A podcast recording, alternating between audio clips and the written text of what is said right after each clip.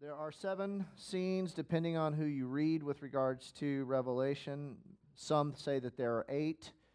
Um, some assign a prophetic uh, reason for those numbers. Um, Hendrick, Hendriksen especially assigns a very unique uh, understanding that the eighth section, the seven sections, are God's perfect and complete plan of redemption, with the eighth section in his return and the new creation being the, uh, the um, Jubilee. So there's some interesting concepts about that. Um, think what you want to, but this is scene two, section two of Revelation. We start with chapter four. But before we do that, I said that we would do a brief Q&A or an, a quick overview of review, I guess, of what we've covered so far in the churches. Now, does anybody have any Q&A? Anybody have any questions? Anybody have any comments? Anybody have any observations with regards to where we've gone so far and what we or you have learned if anybody is interested in divulging such information? So we'll see. Anybody? Anybody have any questions? Seven churches. If I gave you a quiz, would you pass? List them in order. Ephesus, Smyrna. There you go. So he's got them. Okay, so let's say what do the seven churches? What are the what are their strengths and weaknesses? What are the ones that stuck out to you in your mind? Okay, why Philadelphia?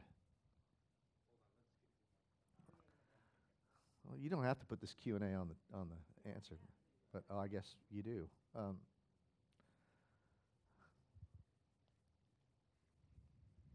It's not that it's not that Philadelphia shows us that they're the better church per se, but they kind of show us a picture of here's what a thriving church for Christ looks like. uh-huh. Because all the other picture or all the other churches show pictures of the church composite throughout the church age. So we're not always Philadelphian, we're not always Ephesian, we're not always Smyrna, we're all a combination of all th- of all seven. So Philadelphia gives you something to aspire to. Yeah. Is that okay? And what uh, what about exactly Philadelphia that causes you inspiration or that brings inspiration? I think there's the the tagline that I got from you the first week we learned about Philadelphia Mm-hmm. was that they flourished under persecution. Yeah. They thrived and flourished, whereas Smyrna, they persevered. They just kind of stayed constant, it seemed. Yeah. Whereas this church thrived in it. Yeah, the difference between Philadelphia and Smyrna, and that's good. The difference between Philadelphia and Smyrna was that Smyrna had to be encouraged to not despair and not fear because the persecution was great, whereas Philadelphia did, in fact, seem to actually, yeah, thrive, I guess is the best word, um, in that position. If those of you just came in, we're just kind of doing a quick overview, a Q&A, of, because we're about to move into section two of Revelation, scene two, ch- section two. Um, and I want to just be able to give a review because I want to be able to uh, contiguously maintain where we've been into where we're going. So, any thoughts on the seven churches? We were just talking about which ones impacted you the most. Which ones do you consider? Uh, which, which, and what might have been something that was um, new to your thinking? And we've had one so far. Anyone? Anyone? Anyone? So either I failed as a teacher or you guys are kidding, kidding, kidding, kidding. That's a better way to look at it. Well, I have uh, observation is that these the, the churches all remind me of of the temptation or the influence that the outside world has on our church here, and I see that kind of uh, pulling us in different directions from our life in the world, uh, separating from our life in the church. So each of the seven churches just to me describes a certain aspect of, of our walk. Oh, that's good. Yeah, and I think that's intended. So, just as a anybody else, real quick, any questions? Any last minute comments? I don't want to belabor this. I just wanted to give you guys an opportunity to interject, should you see see fit.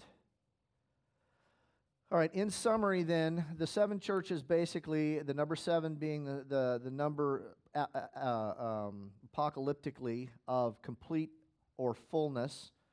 The seven churches represent, although they were physical churches, they represent the church as a whole as it moves through the church age.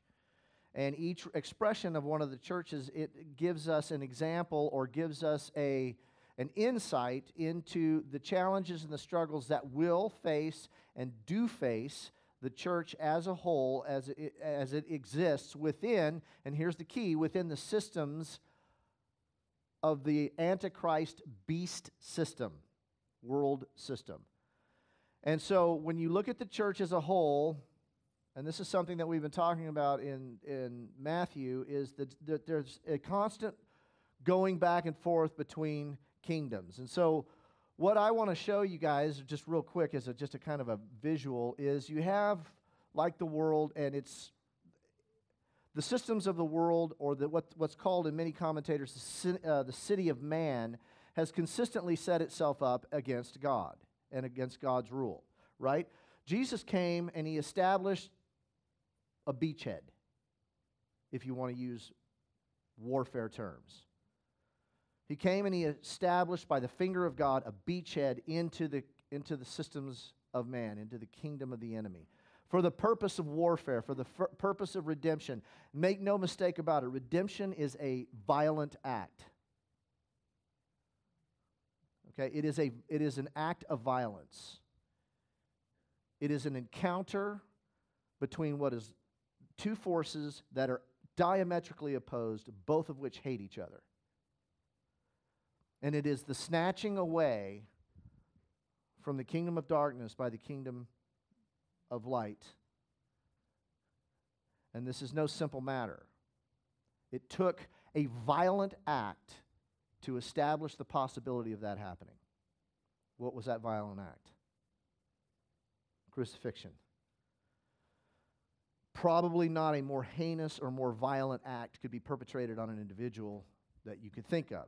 So what you want to understand is, is that the church then is now in a very hostile environment. A very hostile, very opposed, very anti church environment. And so, what, what Revelation is all about is to pull the covers back and show you what this is all about. Show you the forces that are behind both the good and the bad side of this conflict. Okay? And the way that Revelation is structured is the first thing it does is it shows you what's going on in the natural. First, it shows you, I, take that back. First, what it does is it opens with a picture of the Lord of the lampstands. Right? A vision or a revelation of who Jesus is. And in this particular revelation, it's very important because this is a revelation of who Jesus is to his church. Okay? He is the life giver, the shepherd uh, of, of the church. And so he walks among the lampstands. And we have that picture of who he is, what he does, what he's accomplished, and we actually have a visual representation of, of who he is. And this is important. We'll talk about this in a little bit why, why Revelation is set up this way. And then immediately from there, we go right into a discussion of the churches. And this is a dual discussion because there, there is two things that are said. There are the lampstands, which are the physical representation or the physical representation of the church on the earth, and then there are the seven stars that are held in Jesus' hand, which are the eternal representation of the church. And there are seven of them. Okay?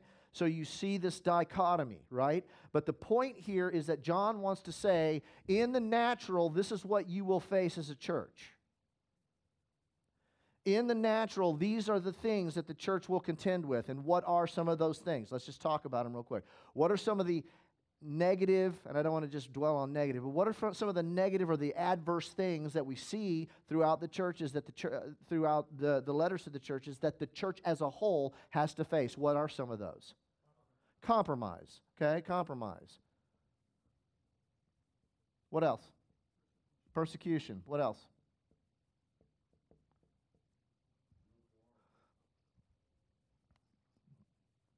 Let's use the word apathy. False doctrine. What else? Lost love. It's a big one. Okay, that could go into persecution. Let's, let's just put it suffering. Okay.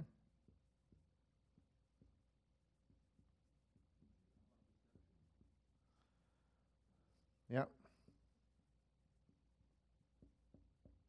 Okay. Now, if this is a picture of the, that's good enough. If this is a picture of the church, right? So let's say the circle represents the church, and you start to move some of these things around. Compromise comes from within the church. So compromise, persecution comes. So this is from in, this comes from outside. This is from in, this also can come from in. Lost love can be dual. Suffering comes from outside, promiscuity comes from inside, and deception from outside. So, the, the picture that I'm trying to draw here is that the things that come against the church come from both in and outside. Now, the point being is, is that the church and the, the final deal that Jesus is trying to establish by this is to say to you be on guard, be vigilant, be aware, be ever watchful. Because the, the forces that are arrayed against you are indeed good at what they do. I don't know how else to say it. They're potent. Okay? Uh, about the being from the inside or the outside, I, I think uh, apathy, for one, is uh, begins. It's from the inside, but it's but your influence from the outside to become apathetic because that, the, the influence from the outside give you doubt, give you reason to compromise, give you things that go through your skull, and then so it's really from the outside, and when you accept it, and now it's on the inside. So Okay. it's an invasion. Sure, sure. And a lot of these can be. A lot of these can be like compromise can be something that that uh, it happens over a, a period of time of being just banged on by the world. But I saw also compromise will come from false teaching or from non-vigilant teaching. And we see that happening in the church right now with the whole idea of some of the some of the uh, social issues where there's a continual, continual, continual haranguement, continual, this is okay, God intended it this way, this is the way you were created, this is what you should be like, you should be accepting, you should da da da, da, and pretty soon the church starts to embrace that kind of thing. So over time, compromise seeps its way into the church, right? So anyway, not to not to do a, a current event discussion, but just to say that this is what we've dealt with so far. This is what we Revelation has shown us so far. That the that the church is can be su- subject to any number of these things. However, on the other side, it can be also a faithful, vital, thriving witness. So, at the same time that this can all happen, there is, in fact, the possibility and the intention for this to be. Okay? So it's not just it's not just, you know, like all doom and gloom. It's that there are churches that are included in the seven that demonstrate that this is a possibility. that This this has actually happened by the strength and the power of God and his and by the Lord of the lampstand, these are possible. And these these are expected actually. These are expected.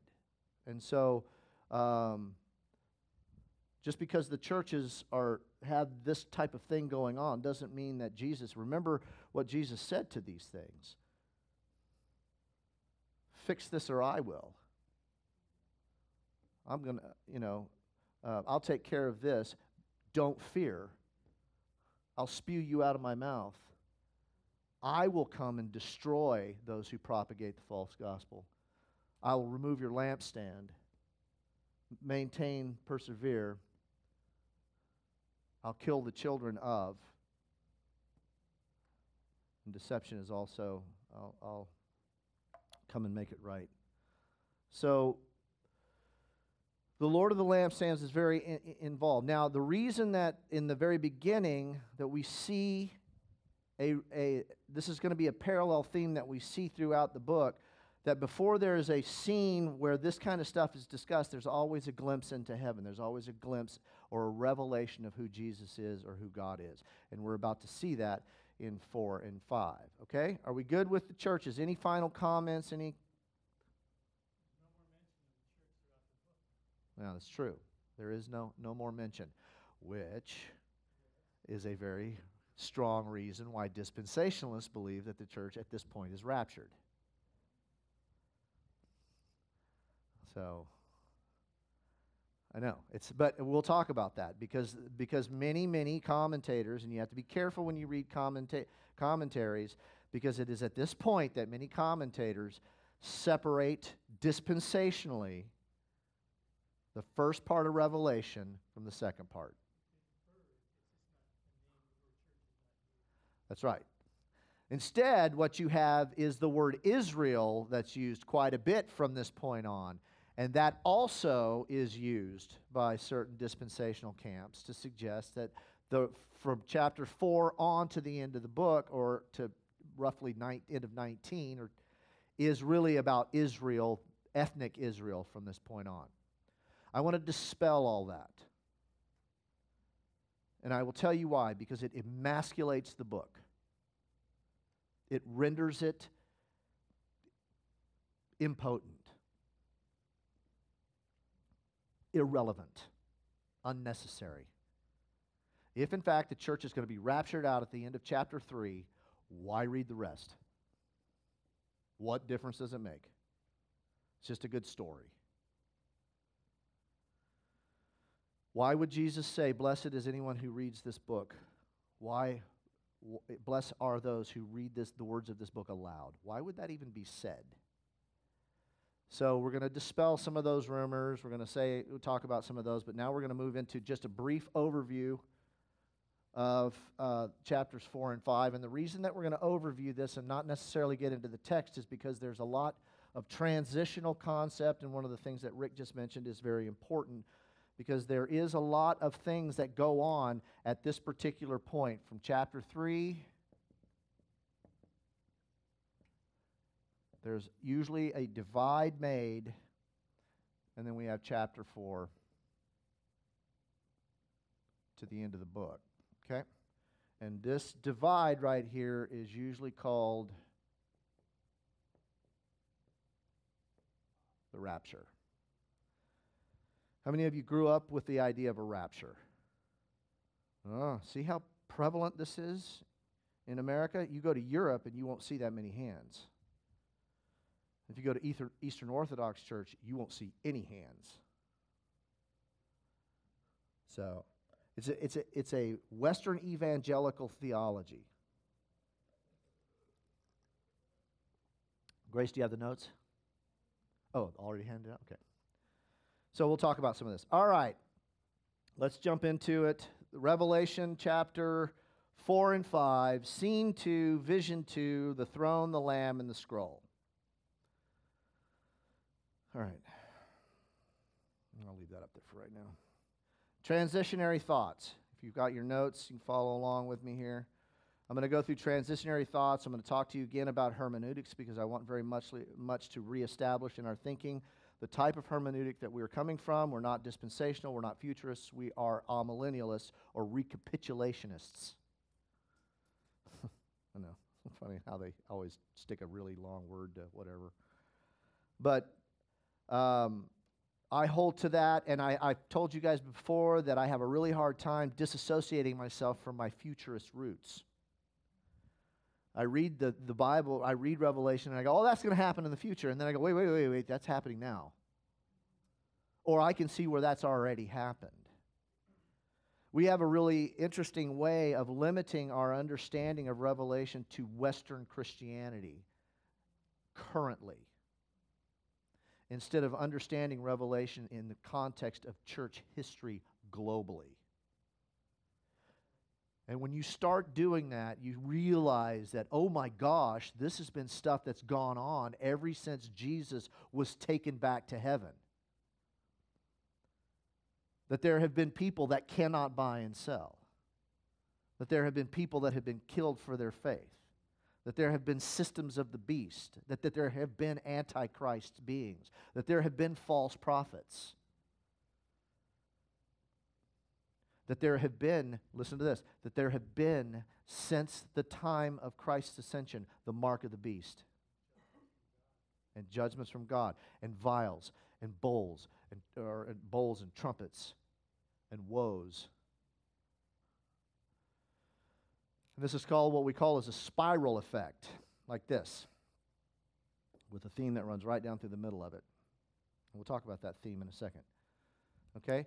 So, for us to begin to shove a great deal of what we're about to read off into the future, we really, really cause the rest of the book to become very, very impotent, very, very irrelevant to where we're at currently. We have to undo some of our preconceptions. We have to take our thinking that one of these days there's going to be this mysterious dark figure that's going to show up and make everybody put their hand on a scanner and get some 666 mark put on it and then there's going to be a image somewhere made in the Middle East, probably Syria, that some dude is going to come along and breathe on and it's going to spring to life.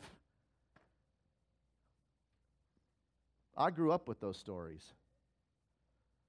We have to remove all of that because from this point on, this is parabolic. This is a parable. And only those who have ears to hear will understand what Jesus is saying to the church. And we'll talk about why that statement at the end of chapter 3 is so important for the rest of the book. Okay? Am I losing anybody so far? I'm kind of just all over the place, but I just want to give a real segue because we need to talk about the hermeneutics again just to reestablish where we are. And then we're going to talk about an introduction to it. We're going to talk about the scene as a whole and what it represents and why it matters to the church. And then we're going to talk about the text starting next week. Transitionary thoughts. We have now moved into what many commentators consider the second division of the book. So the first division and this is why the first division is the churches. And there's a phrase that's important here. In the second division, depending on your disp- or your hermeneutic, is either the age of Israel or, or God's dealings with Israel on the earth, or the seven year tribulation is a more common one. Okay, so we're going to say that most people understand this to be the seven year trib or the great trib. Okay? I'm going to tell you that what I understand is that all of this is the church age. Okay? So I don't understand. I, uh, the only thing that I understand by the phrases that I'm about to talk to you about is because of what they actually say. Now, uh, the division is determined usually by the words of chapters uh, of 119. Who's got a Bible? Somebody read for me Revelation 119 and please do it into the microphone. I'm catching on.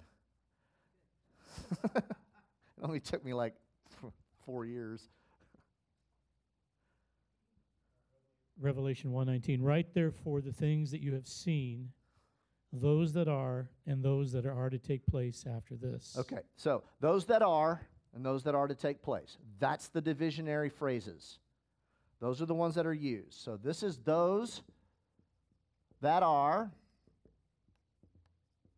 and those that will take place will that will come to pass. Let's use those words. Okay? So that's your phrase division, or take place later, those that will take place later. According to, accordingly, most thereby divide the book into part one, what is now, and two, what will take place later, as I just said. Since the voice tells John in 4 1, Come up here and I will show you what must take place after this. So that's now we move up to chapter 4, verse 1. The voice tells John, Come up here and I will show you m- what must take place after this. Most people go back to chapters 1, verse 19, and apply that phrase to this section here as being a natural division of the book. So, which by definition means that anything up to chapter 4 was the things that are. Now, I don't have a problem with that. What I do have a problem is when the things that will come to pass get so far moved over here, right, that there's this massive gap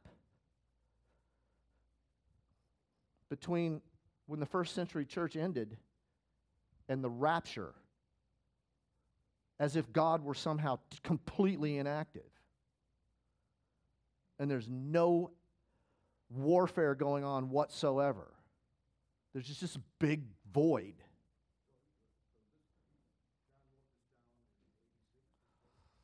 Yeah, was between, uh, the question is, John wrote this down in 80, 86, somewhere around there, probably more toward the early 90s. That is my understanding. So, my understanding is, is that those things that must come to pass is from the time that Jesus said it in, in chapter 4 going forward. Because the things that are, are, have to do with the churches that were then. But we know that the number seven represents the churches as a whole, so we must apply the fact that this is an ongoing.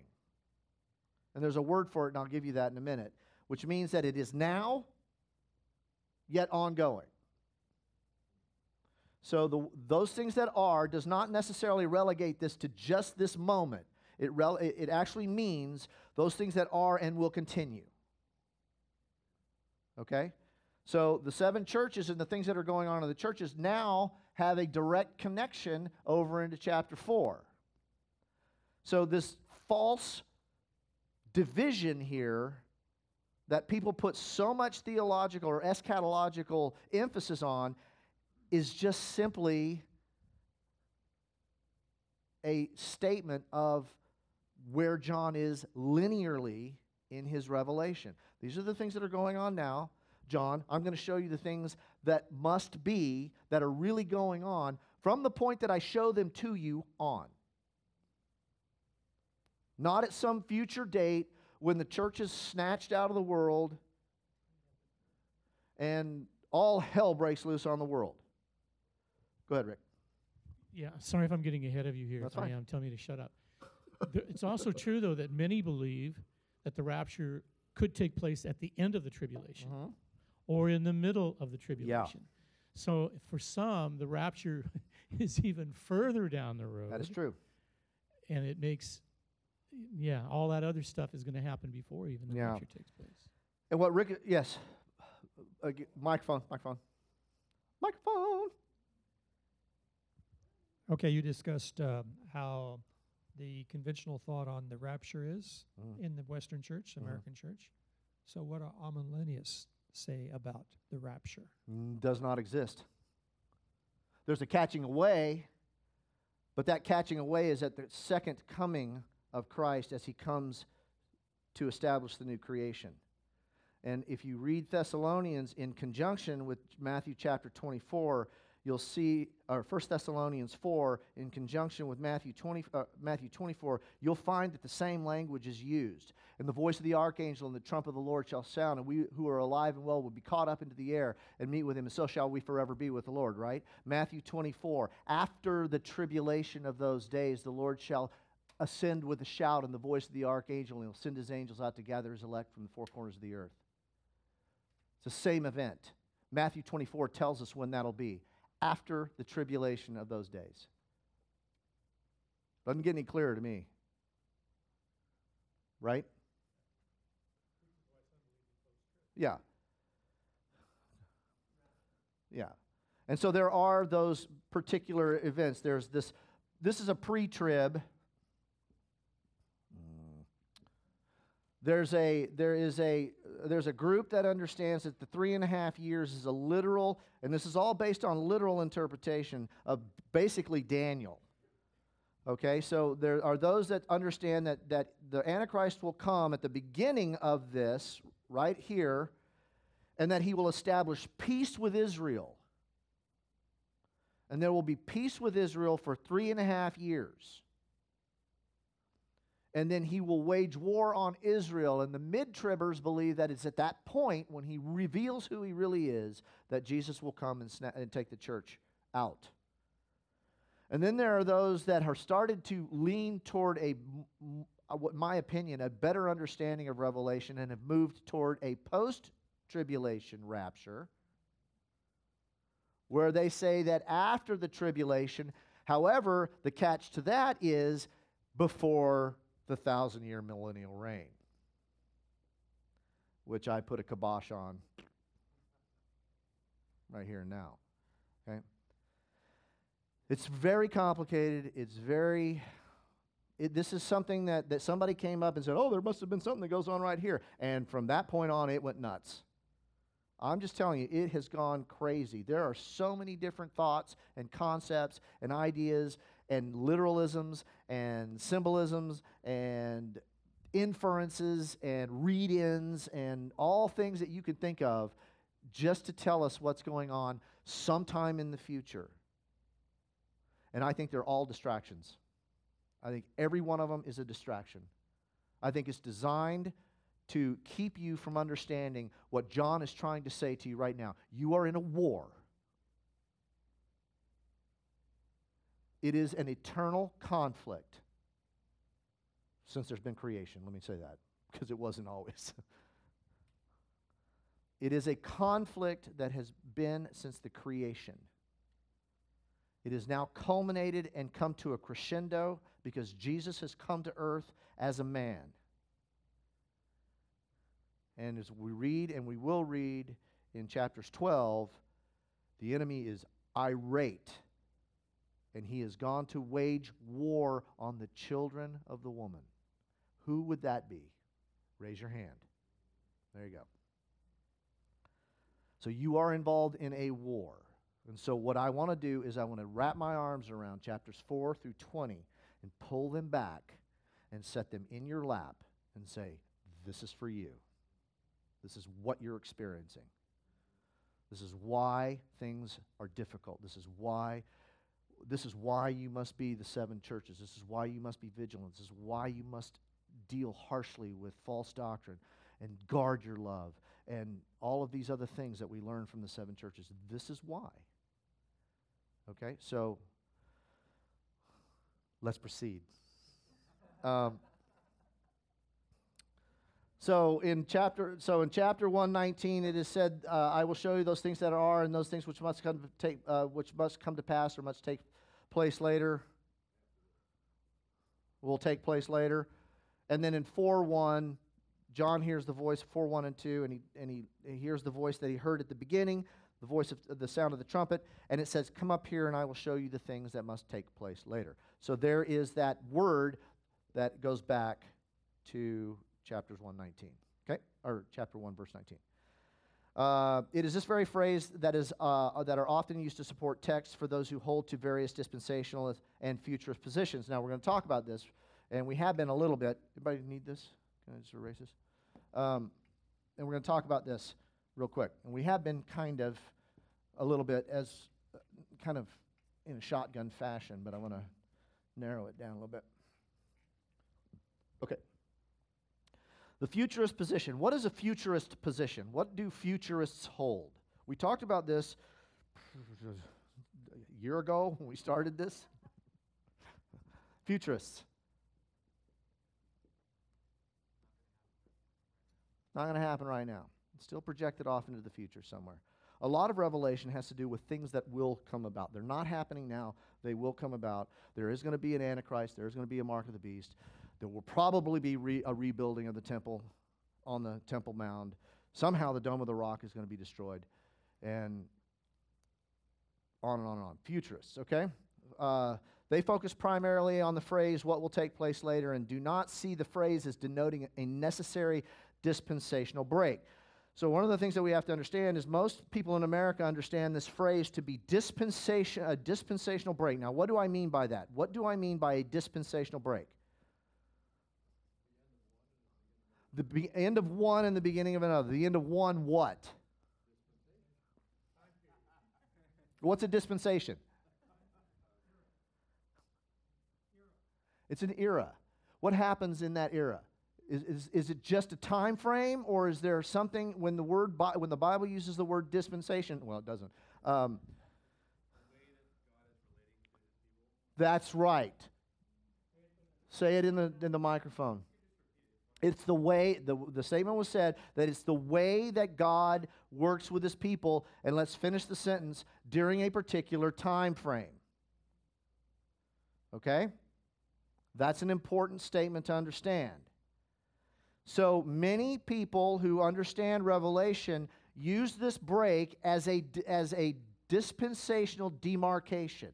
Now, what do you think they use it for? We talked about it a little bit. The separation of church, the church from Israel, the Gentile church from Israel. That's what many people see this break is. Now, futurists don't necessarily apply this dispensational break to the phrasing. That's more dispensational thought. All right? What is now for them is a depiction of the church age through uh, the church throughout the church age, and they understand the church age to be from the time of Christ's incarnation until his second return.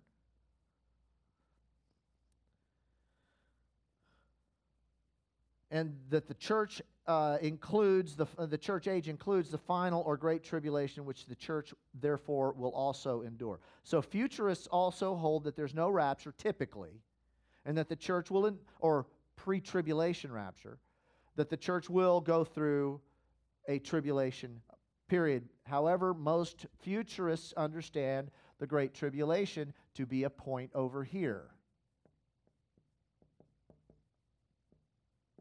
And it's usually defined as a seven year period. Okay? So you can be a futurist and not be a dispensationalist, weirdly enough. And the reason you can be is because you can understand that this doesn't constitute a break between God's dealings with specific people. You can hold to a futurist idea and understand the church to be the new Israel of God. Okay? You can't do that as a dispensationalist. All right. By this, they understand that the following uh, that what follows chapters four and five depict two things: the concentration of the enemy's antichrist efforts in their last desperate attempt to remove God from the society by destroying the church, projected into the future, and the outpouring of the wrath of God on the forces driving this rebellion, rebellion and those who participate therein, with the ultimate end being the absolute and complete consummations of God's victory through the church. So they understand these general terms and they project them off into the future. Now, the consummation of God of all things in Christ Jesus is a future event. Don't get me wrong. The ultimate destruction of the enemy, death, hell, is a future event. It hasn't happened yet. I'm not as naive to suggest that that's going on right now, although if you look at the recapitulation theory, you understand that it actually is. God is actually destroying the enemies by uh, those that, that would perpe- perpetrate his, uh, the enemy's uh, ideology by pouring out his wrath. And we're seeing some of that going on right now. We have throughout church, church history. So, uh, fut- uh, most futurists do, in fact, tend to refer to this final concentrated conflict as the Great Tribulation, but pre- predominantly do not restrict it to a little, literal seven years. Okay? So, futurists would suggest that as we go through the church timeline,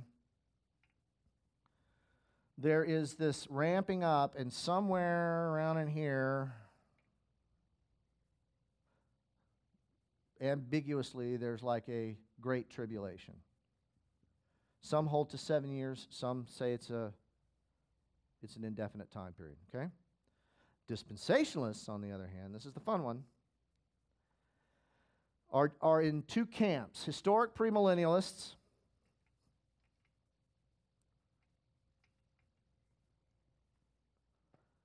uh, typically hold that the future perspective concerning these division uh, typically holds to the future perspective or futurist perspective concerning these events. So a historical premillennialist is basically a futurist. Is what I'm saying. Dispensational premillennialists, however, hold to a rather elaborate interpretation of these phrases. What is now specifically and exclusively refers to the church age. Okay? Rick, Quick question. shoot. Are futurists literalists? They can be. They can be. Uh, some of them are not. Um, some of them understand the symbolism and project the symbolism correctly. They just do so off into the future. But dispensationalists tend to be literalists. Very literal, which is. And we're going to get to that. they are literal and chronological. All right? So, dispensationalists understand the term what is now to refer to the entire church age. It incorporates from the time of Jesus' incarnation until his second coming. A dispensationalist, a premillennial dispensationalist, will suggest that that, is, that encompasses the church age. Okay? What I did. I do. What they say is the phrase what is now encompasses the entire church age. I say what is now has to do with what was going on in the literal, phys- li- literal churches at the time, and what will be marks from what when Jesus gave the revelation to John going forward. So I look at both as being significant. It, it ties, in my estimation, what is and what will be is a, is a whole statement indicating this is what's going on and this is what will be. This is what's going on in the church. This is why.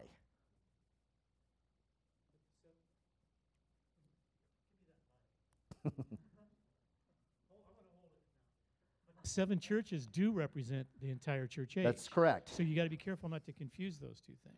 No, I'm, uh, what I'm trying Not to. s- you. I'm saying us. Oh, yeah, yeah, yeah. I know you got it clear. Uh, yeah, I got it pretty clear. Um, You understand my point? Yeah. So we understand that the church age is from the time that Jesus ascended until his second coming. We all agree in this room that that constitutes the church age. Dispensationalists believe that the phrase what is now is applied to that entire time frame. Amillennialists do not. That's the difference. Amillennialists, so here's, let me draw it church age. Uh, incarnation. Return. Church age. Okay, there you go. Church age, right? Okay.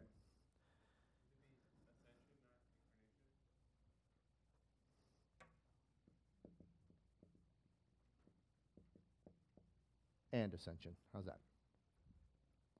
Yeah.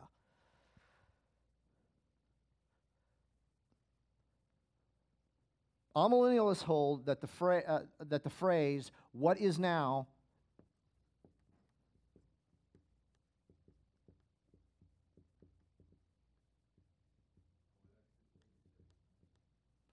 what?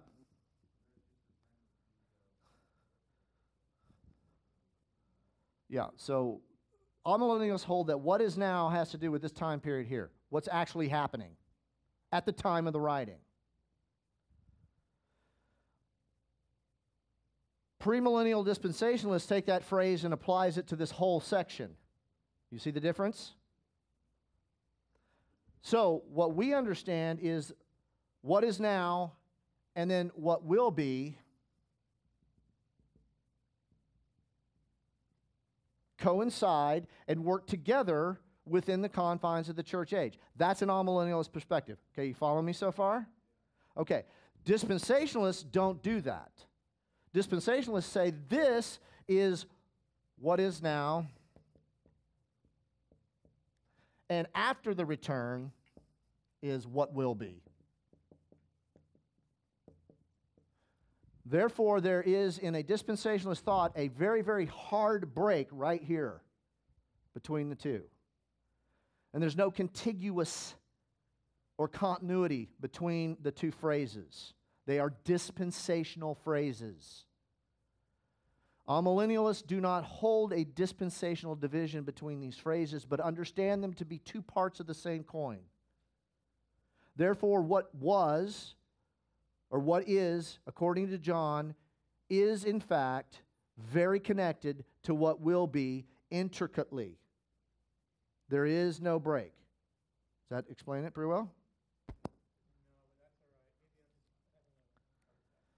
Okay. Anybody else having a hard time? All right, where are we at here? Do I have two colors? Yeah. It- Okay.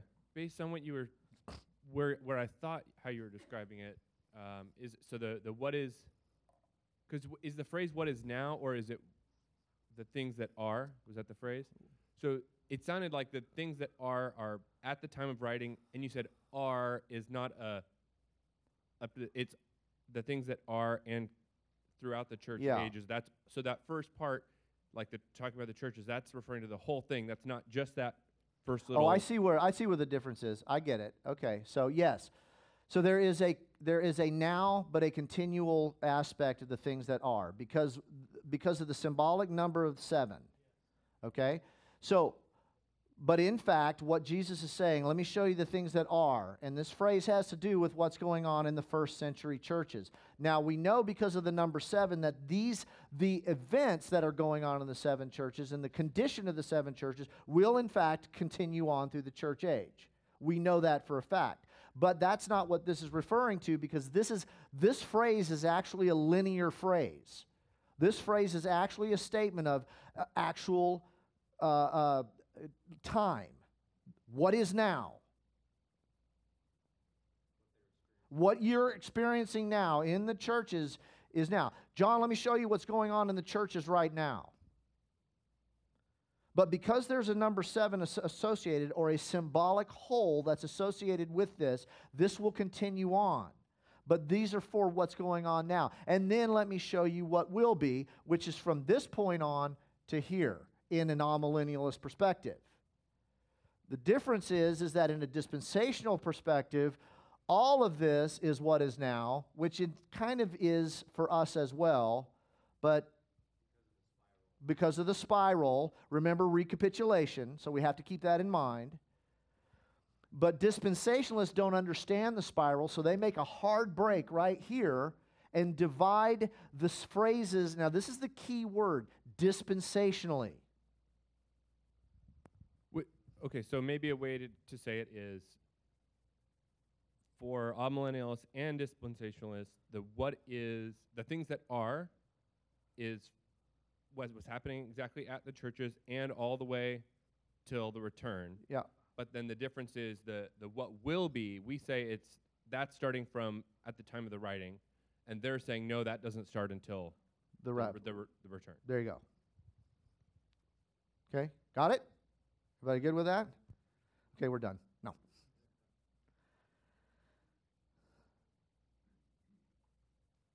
Symbolic apocalyptic literature and concepts are not always 100% easy to understand because of a recapitulation idea. Now, to be honest with you, in many instances and in many in many ways, a chronological, literal interpretation is often easier because you just sit down and read Revelation as a, as a story, like you would read the Gospels.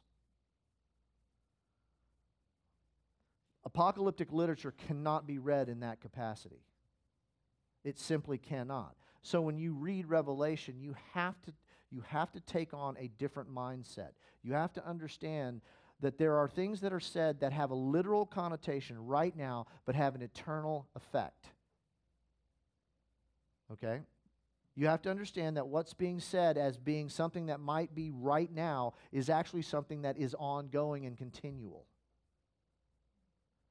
So it's, it's, it's, be, it's behoovant or it's, it's incumbent upon us to really think about what, what we're saying. And I'm glad we took the time to go through this because the focus is not so much when all of this is, the focus is the fact that, the, that uh, premillennial dispensationalists will make a dispensational break in this phrase. And that's the key to what I'm trying to say. What is now is the church, what will be is Israel. What is now is the church age. What will be is the seven year tribulation. What is now is before the rapture. What will be is after the rapture. That's a pre-dispensational thought. An amillennialist understands the phrases to be contiguous and to be inter- interconnected. Okay? What is now is the church age, but what will be is from the time that it was said uh, going forward to John.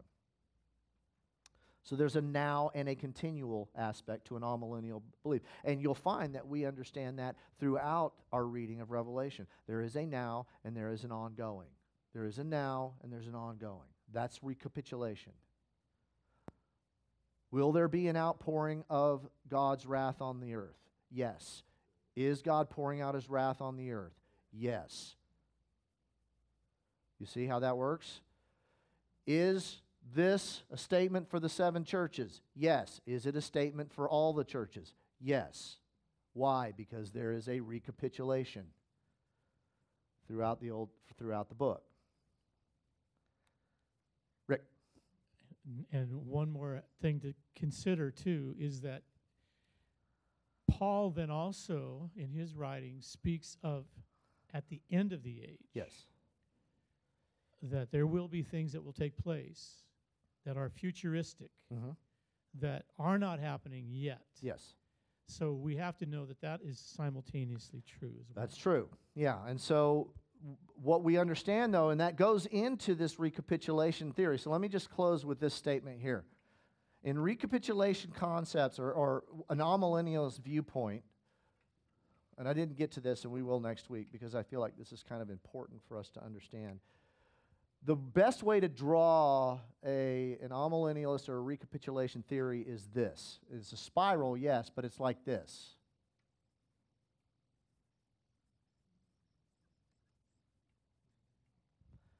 Okay? So these things will recur as church, as we know, world history it recurs all the time, right? Reoccurs. What, what Revelation shows us is a recapitulation or a recurrence of the same things with a concentration as it goes along, with an intensity. So that eventually, as Rick just said, Paul speaks of the things at the end of the age. When this thing winds down to down here, where it's just crazy. Now, those of us that say we're living in this time period right here, we see this going on, do we not? When I was born, the idea of gender dysphoria was not even heard of. Here we are 50 years later, where there's 365 different genders or whatever. So you see how it funnels. So think of Revelation as a funneling recapitulation story. It's going down and and it will go to and we're the point down here is all things summed up in Christ Jesus at the new creation. That's where we're going. Okay? So I got to stop there. Um, any thoughts? I know it's hard to get your mind around. It's hard to, dialogue a lot about certain things. I hope that that picture right there helps a little bit. Josh. The, the culmination of all that intensity Yeah. will be Christ's return, though. That will be the end of all of that. Yes. Correct. Yeah.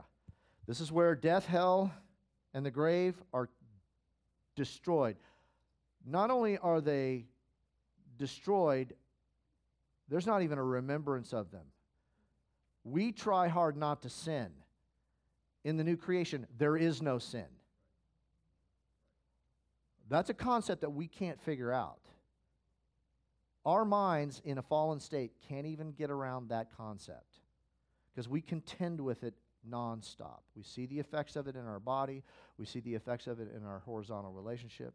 We see the effects of it in our vertical relationship. We see the effects of it in the way we spend money, the way we watch TV, the way we do everything. Everything that we do, we see the effects of fallen nature, and we contend with sin at every point, and we contend with death at every point, every point of our life. Take that away. Think about that. You can't. Because it's in it's mind the mind cannot conceive the things that the Lord has for those that love him. You can't conceive what world without sin and death is like. But that's where we're going, right here. That's the ultimate goal, okay? Father, we look forward to your return. We say, even so, Lord, come quickly. In Jesus' name, amen.